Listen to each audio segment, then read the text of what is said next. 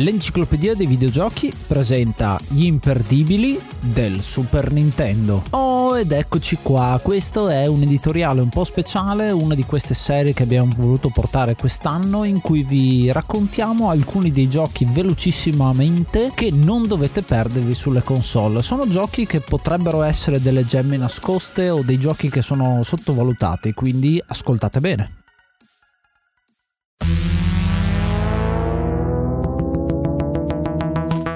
Quando si parla del pipistrello più famoso del mondo si parla molto spesso della serie di Arkham, ma molti non ricordano il gioco che si chiama The Adventures of Batman and Robin per Super Nintendo, un gioco fantastico tratto dalla serie a cartoni animati, famosissima a livello italiano, ed è un gioco in otto schemi, uno diverso dall'altro, nel senso che la meccanica principale è quella del eh, side scroller beat up, ma in realtà poi il primo schema con gioco Joker si focalizza sul beat'em up, il secondo c'è Poison Ivy e si focalizza sul platform, con Piguino c'è una specie di search all'interno di un edificio in cui bisogna salvare delle persone, contro Catwoman bisogna correre le dietro, quindi andremo in giro per gli edifici saltando da una parte all'altra, quinto schema con Two Face, dobbiamo fare una race car, quindi il gioco cambia totalmente, vediamo la Batmobile dall'alto, sesto schema Spaventapasseri, ritorna un po' il beat'em up ma questa volta abbiamo il gas da evitare in giro, settimo schema il mio preferito preferito contro l'enigmista siamo nel cyberspazio c'è un uso fantastico del 3D con un combattimento in cui dobbiamo combattere l'enigmista e i suoi scagnozzi che arrivano da ogni parte dello schermo. Non è semplicemente 2D ma è un 2D e mezzo perché vediamo molto bene l'utilizzo della profondità. E poi abbiamo un ultimo schema in cui ci sono un po' tutti quanti di nuovo e anche Manbat e Clayface i due grandi assenti che però tornano qua. Quindi straricco di personaggi c'è Batman Batman, c'è Robin, c'è Gordon, c'è Alfred e il tutto è animato molto bene, complice anche il fatto che c'è una pixel art eh, resa semplice dal fatto che è tratto dal cartone animato, che comunque è caratterizzato da tinte unite e grandi contrasti.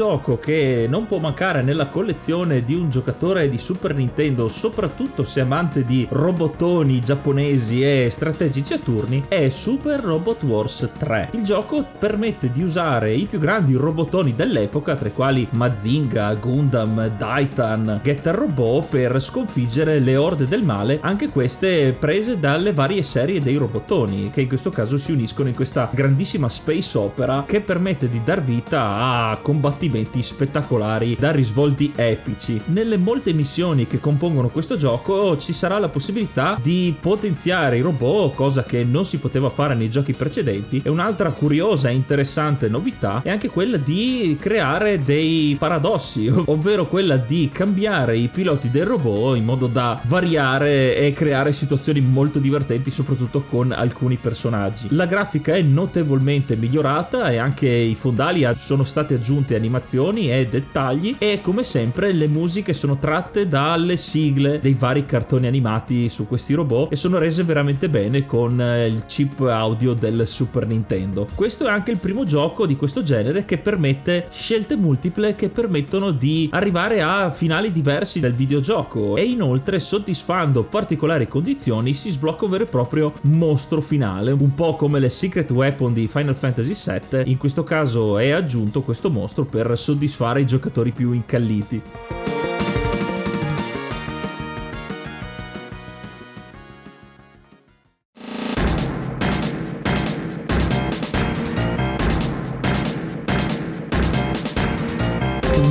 Gioco di cui si deve assolutamente parlare è Front Mission Gun Hazard, che è un action RPG shoot 'em up, spin-off della serie di Front Mission che abbiamo affrontato sull'enciclopedia dei videogiochi, che però è completamente diverso dalla serie normale. Non è più uno strategico a turni, ma in questo caso è proprio un action RPG in cui noi siamo un giovane Albert Grabner, che è un eh, tedesco in stanziamento in Norvegia nel 2064 e dobbiamo inizialmente salvare da un colpo colpo di stato il presidente che viene deposto e poi dovremo riguadagnarci la nostra vittoria andando a potenziare il nostro Vanzer. Questo gioco è particolare perché appunto noi abbiamo il nostro Vanzer, questo robottone gigante, anche se abbastanza piccolo all'interno della mappa, è tutto quanto side scrolling, quindi andiamo in giro sparando ai nemici, ma possiamo anche scendere dal nostro Vanzer e farci delle sezioni a piedi con le granate per eh, combattere i nemici. Molto bello, strategico, anche se non è in, a turni, è in tempo reale, e con la possibilità di fare diverse upgrade sia per quanto riguarda il livello del nostro personaggio che per quanto riguarda l'acquisto delle armi tra una missione e l'altra. Il gioco può essere vissuto lineare oppure andando anche a cercare tutte quante delle missioni secondarie in sostanza che vi potenziano sempre di più. Sicuramente da citare come gioco perché è uno spin-off che però è riuscito veramente veramente bene. Si vede come Omia Soft che ha sviluppato questo gioco e poi pubblicato dalla Square ci hanno messo veramente l'anima dentro in un gioco che fa parte di uno spin-off che solitamente non vengono tanto visti bene dal punto di vista dello sviluppo e inoltre dal punto di vista della storia arricchisce quella che è la lore dell'universo di Front Mission che poi continuerà con il 2 e tutti quanti i successivi.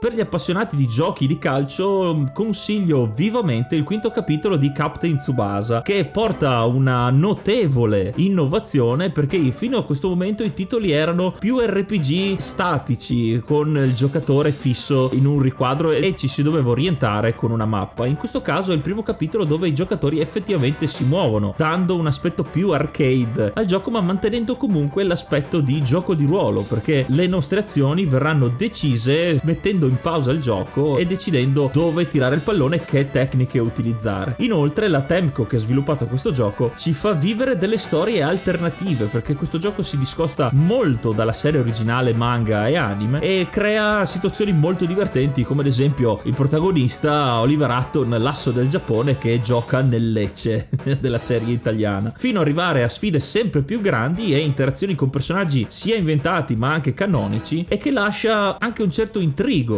perché è una storia ben scritta. Inoltre la grafica dei super tiri e delle tecniche speciali è molto migliorata, lascia di stucco e soprattutto nei successivi giochi per PlayStation 1, PlayStation 2 e le console più moderne che riutilizzano il metodo di gioco di questo titolo. Inoltre la grande varietà di personaggi giocabili permette di creare delle squadre all star da mandare in campo per sfidare i propri amici, quindi veramente un gioco a tutto tondo se vi piace il calcio e soprattutto se vi piace la serie di Holly e Benji.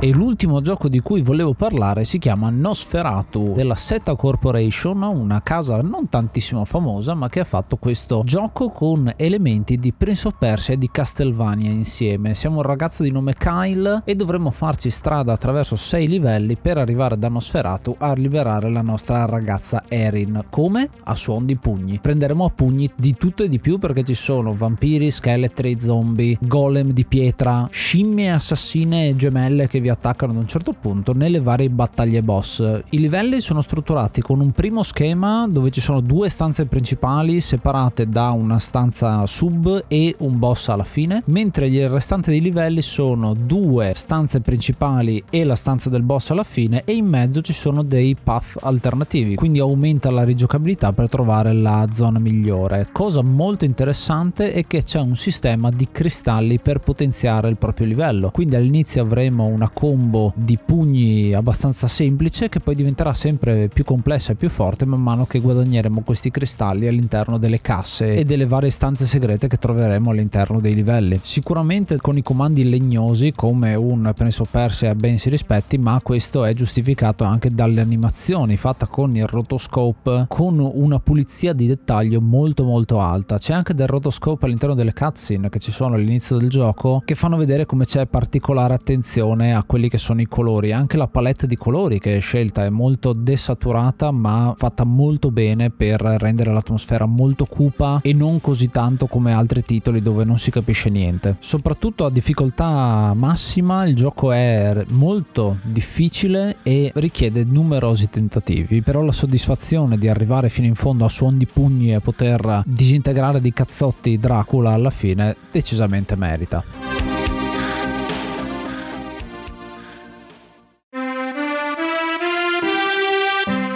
Uno dei giochi di ruolo meno conosciuti forse della libreria Super Nintendo, ma uno di quelli che secondo me ha portato più innovazione è Lufia 2 Rise of the Sinistrals. È un RPG dalla storia abbastanza semplice, il classico eroe che è predestinato a sconfiggere i mostri che rischiano di invadere il mondo. Questo gioco mescola molte meccaniche differenti. Il combattimento a turni è classico, però avremo l'aiuto di un Pocket Monster, quello che possiamo definire un Pokémon che potremmo equipaggiare e far evolvere per diventare una creatura sempre più forte al nostro fianco. E inoltre l'esplorazione, soprattutto dei dungeon, prende molto da giochi di The Legend of Zelda. Quindi avremo degli oggetti che ci permetteranno di interagire con i fondali per superare i labirinti. E un'altra cosa molto interessante è che il nostro movimento all'interno dei dungeon scandirà il movimento dei mostri. Infatti, per ogni passo che faremo, anche i mostri si muoveranno in una specie di rhythm game